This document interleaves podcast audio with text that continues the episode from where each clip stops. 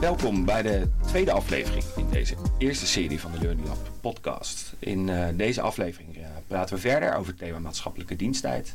De samenwerking tussen de universiteit en de hogeschool. en vandaag kijken we vooral verder naar de student. Dus wat hebben zij geleerd van deze samenwerking? Hoe hebben ze het ervaren? Um, dus daar gaan we verder op. Um, we zitten met dezelfde gasten. Iedereen mag zich wel nog een keer voorstellen. Ik kan het ook even doen. Wat jullie willen. Doe jij maar. Ja. ja? ja. Wederom dan uh, met uh, Koot van de Hogeschool Utrecht. Stijn en Linde, uh, studenten universiteit en mijn collega Danielle Vlaanderen. en ik ben Sam van Zandvoort. Um, we hebben dus uh, rondom het thema uh, maatschappelijke diensttijd hebben we dus gekozen om echt vanuit die studenten gaan, uh, te gaan werken. zowel in de gesprekken die we hebben gevoerd in september als wel het onderwijs. Um, we zijn echt gaan kijken van nou, waar liggen nou hun behoeften en interesses. en we hebben niet geprobeerd om niet al te veel zelf te gaan invullen als onderwijsinstellingen. en eigenlijk de centrale vraag was van wat zou jij nou willen doen in de stad? Dus om die gelijk door te spelen naar Linde, wat zou jij willen doen? Want jij hebt het in de gesprekken, had jij het over toneel Ja, klopt. Ja. Vertel daar eens iets um, Nou, wat ik zeg maar heel tof lijkt om te gaan doen, is zeg maar meer wat ik heb geleerd bij mijn opleiding sociologie te koppelen aan meer kunstvormen en dan specifiek uh, theater. Omdat ik ook heel erg geloof in de kracht van het theater, maar ook theater is voor mij ook heel veel verbinding met wie in de zaal zit op het podium. En mij lijkt het heel mooi om bijvoorbeeld in meer een buurtheater met iedereen die wilt, welke achtergrond dan ook, om juist samen toneel te spelen, omdat het ook iets heel uh, verbindends uh, kan zijn. En ook waar je heel erg veel van elkaar uh, leert, omdat je je vaak heel kwetsbaar ook opstelt. En um, dus dat is wel een soort van grote droom van mij om me bezig te houden met maatschappelijk theater. En dan niet maatschappelijk theater met professionele acteurs van de beste opleidingen in Nederland. Maar juist met mensen uit de wijk die warm lopen voor theater. Of juist iets hebben van: oh, ik heb dit nog nooit gedaan en ik wil dit ervaren. Dus op een laagdrempelige manier elkaar beter leren kennen in de wijk. Uh, met dus een uh, ja, theater als de vorm. Hm. Ik wil je nog wel wat telefoonnummers geven naar, uh, naar afloop. Want uh, het podium Castellum de Hoge Woerd in Leidse Rijn... die wil heel graag de, de sleutels aan jongeren geven. Van uh, ga zelf eens een voorstelling organiseren... met inhoud, met licht, geluid, kaartverkoop enzovoort. Dus ik geef je zo wat contactgegevens. Oh, dat is echt top. ja. Precies hoe we willen werken, hè? Ja, ja, ja. Superleuk. Ja. Stijn. Ja. Um, het is ook wel leuk om te horen, want hier zie je ook wel dat gewoon de studenten ook gewoon anders zijn. Uh, ik, ik, vind theater leuk, maar ik zal zelf niet heel snel een uh, theatervoorstelling uh, ja, gaan organiseren. Hoewel mijn vader dat wel heel graag zou willen dat ik dat zou doen. Maar dat terzijde. Nee, ik ben zelf ben ik iets wat meer organisatorisch ingesteld. In de zin dat ik het leuk vind om op een abstracte manier eigenlijk te kijken naar maatschappelijke problemen. En ik kan ook eigenaar worden van een probleem. Althans dat gevoel kan ik krijgen. Soms is dat fijn en soms is dat niet fijn. Maar gedurende het vak uh, Accelereren Impact uh, ben ik uh, ook in contact gekomen met een pilot van de gemeente, het Welkomshuis. En bij deze pilot wordt eigenlijk gekeken van hoe kan je nou um, nieuwkomers, statushouders beter laten integreren in, de samenleving en in dit geval in Utrecht. Omdat vanaf 1 januari de gemeente verantwoordelijk wordt voor de inburgering van statushouders. Nou goed, ik raakte in gesprek uh, met een van de coördinatoren daar. En, en daar begon ik me verbonden mee te voelen. Ik, ik vond het vervelend dat ik zag dat er bepaalde dingen niet goed gingen. En dat ik dacht, nou die dingen kunnen beter. En op die manier uh, ben ik samen met een andere student in dat project geland. En dan zijn wij nu, bijvoorbeeld vanochtend waren we er ook. En zijn wij aan het kijken van hoe kan zo'n pilot beter worden ingericht. Maar ook hoe, kan, hoe kunnen statushouders in contact komen met studenten. En op die manier ook Utrecht en ook bijvoorbeeld uh, Nederland en, en Utrechters beter leren kennen. Uh, dus dat is iets waar ik bijvoorbeeld heel veel energie van krijg. Maar ik had wel het opstapje nodig via het vak om ook met zo'n organisatie in contact te komen. En een, het begin te maken aan een plan. En dan gaat het balletje ook wel rollen. Dus voor mij is dat iets waar ik me, ja, waar ik achter sta, waar ik me graag voor wil inzetten. En dat opstapje, hoe zag dat eruit voor jou? Hoe bedoel je dat? Nou, in, in het vak um, laten we beginnen bij de universiteit. Leren we eigenlijk vooral uit de boeken. Dus Mm. we krijgen theorieën. Die theorieën lezen we, daarna hebben we het daarover of schrijven een essay daarover. Alleen toen wij begonnen met het vak was het eigenlijk van oké, jullie zijn een kanaleiland, gaan maar de straat op.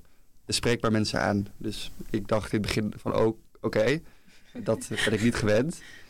Eh, dus de- dat moesten we doen. En in het begin is dat natuurlijk ook een heel klein beetje ongemakkelijk. Dan sta je van, hé, hey, ik ben Stijn. Ehm, ik zou graag heel veel willen praten over eigenaarschap in dat geval en maatschappelijke diensttijd. Eh, maar op een gegeven moment word je daar beter in. En, en dan kom je er ook achter van, oh, eh, mensen willen ook graag praten. En mensen hebben ook echt iets te vertellen. En zo kwam ik met heel veel mensen ook in Kanaaleiland in contact. En uiteindelijk ook met deze organisatie in contact. En het ging de ene keer makkelijker dan de andere keer. Uh, maar ook door dat te doen en echt uit de boeken te duiken en gewoon de wijk in te gaan. En daar heb ik ontzettend veel van geleerd. Mm. En, en dat is ook voor mij het opstapje geweest wat ik eigenlijk nodig had. Gewoon het duwtje van ga dat nou maar doen. Uh, en daar is heel veel uitgekomen. Ja, je, je leerde eigenlijk ook tijdens dat vak dat, zeg maar, tuurlijk, er zit hartstikke veel kennis in boeken, maar ook kennis ligt eigenlijk ook op straat. Door het, zeg maar, het gesprek aan te gaan, door te kijken, wat zie je, door eigenlijk al je zintuigen te gebruiken. En dat is ook eigenlijk hoe ik het ervaarde, ook een hele soort andere vorm van kennis dan dat ik tot toen, ja, toen eigenlijk wist vanuit data analyseren, grote SPSS datasets. En dat is ook wel heel waardevol. En een, je begrijpt ook een probleem of zo op een andere manier. En misschien wel op een soort diepere manier. Omdat je veel meer erin duikt en het van boven, onder, links, rechts helemaal probeert te begrijpen. Ja. ja. Herken je dit Ilko bij jouw studenten? Ja, maar ik ben ook meteen aan het denken wat, wat, wat Stijn vertelt. Er zijn zoveel studenten van de hogeschool die al iets met vluchtelingen doen op een of andere manier. Dus ik heb nu op dit moment studenten die begeleiden vluchtelingen met het zoeken naar kamers in Utrecht. Dus hoe ga je hospiteren? Mm. Uh, ik heb studenten die uh, helpen statushouders met het uh, zoeken naar een goede sportvereniging. En hoe zorg je ervoor dat je ze eerst laat wennen hoe het sportklimaat überhaupt in, in, in Nederland is. En wat ik interessant vind vaak bij dit soort projecten, als die studenten ook onderling die verbinding kunnen vinden, dan, uh, dan blijkt er vaak ook nog veel meer mogelijkheid te zijn dan alleen dat ene project. Ja, en ik denk dat we er ook wel echt achter zijn gekomen, ook wel binnen het vak, hoeveel er gebeurt. Hoe ontzettend veel projecten er zijn. Hoe ontzettend veel uh, gemotiveerde mensen er ook zijn die zich ook echt willen en soms ook al, uh, soms ook al doen. Uh, en zich dus inzetten voor de maatschappij. Alleen soms hadden wij ook wel het gevoel dat het allemaal losse eilandjes ja. zijn. Dat iedereen ja. zijn of haar eigen ding doet. En, en, iedereen op zoek is naar die samenwerking, maar die dan niet kan vinden. Ja. En, en ook misschien juist door zeg maar die zo'n groot aanbod eigenlijk aan eilandjes, zeg maar, dat voor studenten het ook soms gewoon niet duidelijk was van waar vind ik nou dit, waar, waar begin ik überhaupt of zo. Dus dat dat ook wel die diversiteit heel mooi is, maar dat ook een soort samenwerking, denk ik ook wel meer of zo, dat je dan ook wel meer in je kracht of zo wordt gezet als organisatie of als plan of project. Dat daar ook nog wel veel winst is te halen. Hmm. Ja. Ja, dat vertelden ook wel studenten, dat ze ook weer iets wilden doen. Maar dan, waren, dan gingen ze bijvoorbeeld naar website om te kijken van oké, okay, wat ga ik dan doen? En binnen de kortste keren zagen ze door het bomen het bos niet meer. Mm-hmm. Omdat er zoveel organisaties waren die allemaal iets vroegen. Ja. Maar die toch ook wel op een bepaalde afstand stonden. Ja. Mm-hmm. Uh, waardoor eigenlijk door de, de overvloed aan organisaties er geen één werd gekozen.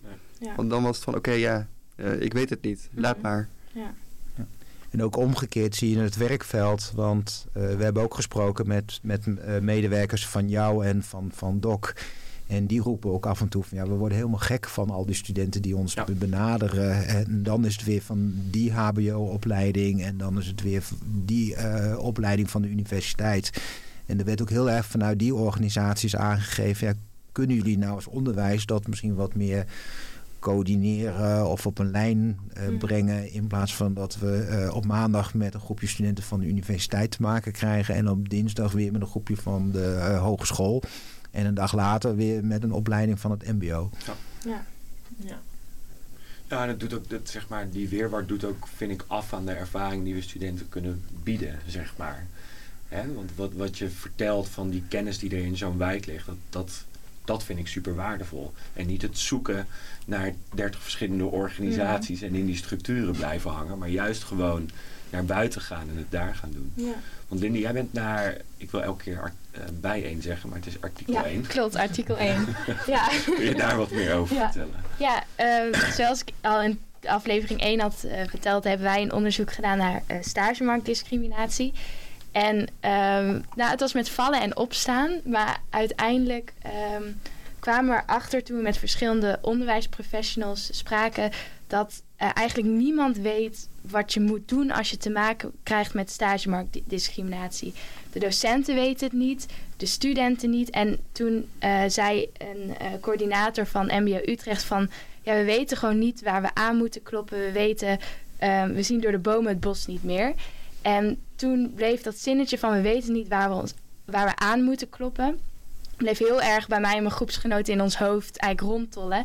En toen dachten we, oké, we gaan met echt een deur van 2 meter 10 in de onderwijsinstellingen staan. Met een routekaart uh, voor studenten, wat je kan doen uh, als je te maken krijgt met stagemarktdiscriminatie. En ook voor docenten, van um, welke stappen kan je dan nemen. En we benadrukten daarbij ook heel erg de zorgplicht van onderwijsinstellingen. Um, dat een onderwijsinstelling ook haar studenten moet beschermen. En als uh, en ook echt een klacht serieus moet onderzoeken en zo nodig ook stappen moet nemen.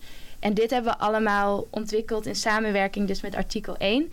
En dat is het uh, antidiscriminatiebureau uh, in Utrecht. En um, dat wij kozen om echt op die scholen in de kantines te gaan staan... kwam ook heel erg eigenlijk voort omdat we gewoon niet de doelgroep te pakken kregen. We stoten zeg maar steeds tegen muren aan, de deuren waren dicht... En heel lang zochten we steeds naar andere deuren. En ja, en we snapten het eigenlijk niet. En op een gegeven moment moesten we echt in een heel diep dal vallen om eruit te klimmen en te realiseren van oké, maar dat die deur dicht zit, um, uh, dat zegt ook heel veel. Dat zegt heel veel dat we waarschijnlijk onderschat hebben hoe gevoelig dit onderwerp is. Wat nou discriminatie ook met jou als persoon doet. Een soort van als je iemand aanspreekt wie, wat maakt het dat die persoon daar gelijk over wilt spreken? Want het is gewoon ook een hele pijnlijke ervaring dat je uh, eigenlijk afgewezen wordt op wie je bent. En door meer ons te verdiepen in eigenlijk de gevoelswereld, maar ook om echt te reflecteren van wat zeggen nou die gesloten deuren, um, kwamen we dus op deze actie en ook echt een duurzame relatie opgebouwd met artikel 1, die hier, hierin heel um, ja, ja, hulp, behulpzaam en ook echt is iets ontstaan. Zeg maar, het was niet een interview met hun of een kennisoverdracht, maar het was echt, uh, om dan een begrip van het boeken aan te halen, echt een co-creatie van kennis, maar ook echt het samen doen en het samen leren. Ja. Dus, uh, En het, en het leuke, als ik daarop mag aanhaken, uh, artikel 1 heeft mijn opleiding sociaal-juridische dienstverlening al benaderd van ja, als om alleen maar met een deur van 2 meter 10 in de kantine te Ja. staan zonder dat er iets anders achter zit, dat schiet niet zo heel erg op. Dus het idee is nu daadwerkelijk dat studenten van mijn opleiding zo'n loket gaan openen, Ja. eh, heel laagdrempelig. En misschien niet alleen maar het kamertje waar eh, studenten kunnen aankloppen, maar misschien ook veel meer via social media. ja. Om te kijken om dat bespreekbaar te maken. En in ieder geval ook artikel 1 als instantie bekender te maken. Oh, dat vind ik echt heel leuk om te horen. Want in ons eindgesprek hè, was dus zeg maar een soort van, een soort van vervo- vervolgstap. Wat we misschien dachten was van om dus zo'n samenwerking met studenten aan te gaan. Die dus sociaal-juridische dienstverlening of sociale advocatuur meer studeren. Om dat in die scholen. Dus het is wel heel mooi of zo om te horen dat dat dan ook zo verder is. Voor, oh, dit, ik vind het echt heel leuk. dus, Je hebt, je hebt Ja. impact gemaakt. ja. ja, leuk. Ja. Maar en jij voelde je ook heel persoonlijk bij dit verhaal Ja. betrokken, hè? Ja, ik heb ook, ik heb, ja, ik weet niet. Ik had zo'n realisatiemoment dat vaak eh, ben ik heel veel bezig met data van 2000 respondenten. En dat is heel makkelijk, want je verschuilt je eigenlijk soort van achter de wereld van cijfers. En tuurlijk doet het je wel wat, maar er zit toch een soort van muur of zo. Je beschermt jezelf. En Ja. hierbij onderzocht ik, of ik was ehm, ja, in gesprek met mensen, niet als, ook als Linde de onderzoeker, maar ook als Linde als persoon. En zien hoe mensen keer op keer een nee krijgen, maar ook soort van een machteloosheid bij jezelf ervaren van oké, ik zou zo graag iets willen doen, maar ik weet het ook gewoon niet. En de problematiek is zo chaotisch, groot, jarenlang, eeuwenlang, zeg maar, krijgen mensen ook met uitsluiting, discriminatie te maken. Ehm, dat ik ook, ja, ik heb heel veel, heel veel gevoelens ervaren van ehm, echt, ja, niet weten waar ik moet beginnen. Uh, en daar ook echt persoonlijk door geraakt worden. En, uh, maar ook dan, als je dan toch die, die deur op een kier krijgt, dat toch het balletje gaat rollen. Ook echt ongelooflijk trots op mezelf en op ons groepje uh, uh, te kunnen zijn. En ik weet dat ook uh, dan Danielle en de andere docenten dan ook echt kritische vragen stelden van juist wat je nu ervaart, wat zegt dat nou over het probleem? Kan je daar parallellen mee trekken? En dat dat dus me ook gevoeliger maakte voor de sensitiviteit ook van het onderwerp. Omdat ik dacht, ja, als dit het al bij mij doet, wat doet het dan bij mensen die dit echt aan de lijve ervaren? En waarschijnlijk is discriminatie ook niet de eerste keer dat ze met discriminatie te maken krijgen.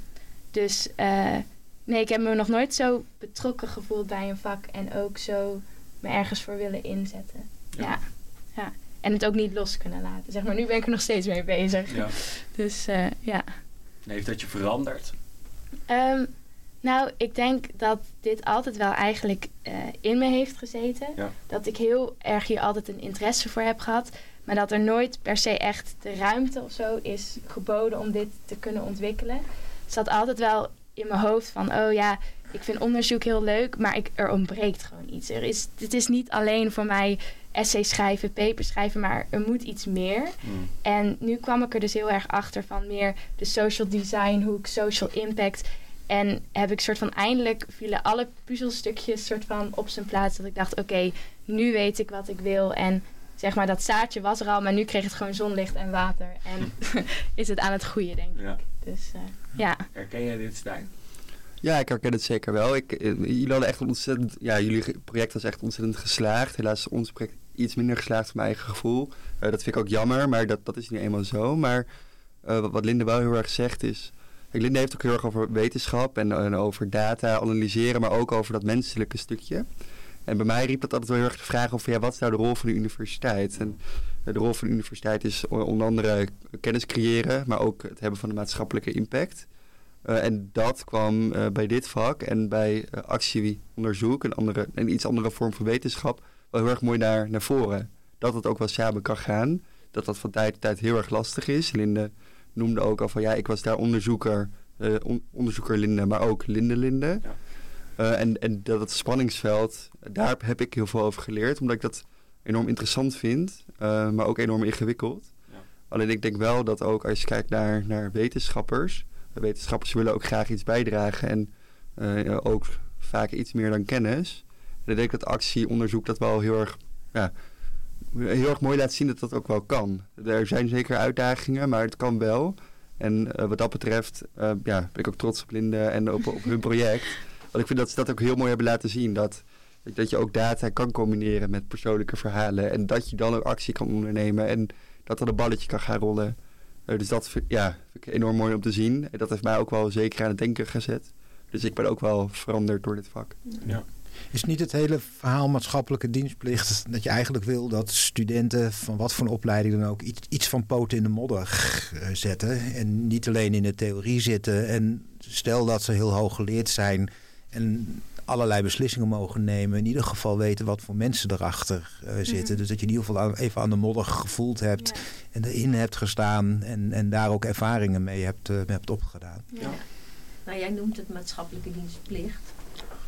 Dan denk ik, oh, ja, dat is nog ellendiger dan maatschappelijke diensttijd eigenlijk. Maar uh, ja, ja. Maar ik ben wel benieuwd, want, want kijk, hoe we die, die cursus hebben gedaan, is dat jullie een project hebben gedaan thema was ook om uit te zoeken van hoe werkt dat nou eigenlijk bij studenten. Dus jullie hebben het aan de lijve ondervonden. Eigenlijk hoe het is om een, in, als een soort van maatschappelijke diensttijdproject dit te doen. En wat voor kennis komt daar naar uit over wat in die samenwerking tussen de HU en de UU-doc en jou gebruikt zou kunnen worden. Dus eh, hebben jullie een idee vanuit die ervaring van wat jullie hebben gedaan, van, van welke kennis daar dan uitkomt waar ja, deze organisaties verder mee kunnen. Dus je hebt al een klein beetje iets genoemd over de. Over ja, de, de- er is een hoeveelheid en dat zou Mhm. eigenlijk kleiner moeten, maar misschien ook vanuit, vanuit het doen van het project. Dat je dan kan zeggen: Oké, dit is wat we hebben ervaren. Dus als je meer studenten warm wil maken voor een project eh, eh, als die van ons, Mhm. eh, dan zijn dit dingen waar je over na kunt denken. Ik vind dat misschien ook wel een mooi bruggetje naar de volgende aflevering. Oké. ja, ja, want daar wilde ik het eigenlijk in de volgende aflevering over gaan hebben. Wat, halen we, wat halen jullie hier nou uit uit deze projecten? Hoe kunnen Eelco en ik nou die volgende Ja. stap gaan maken?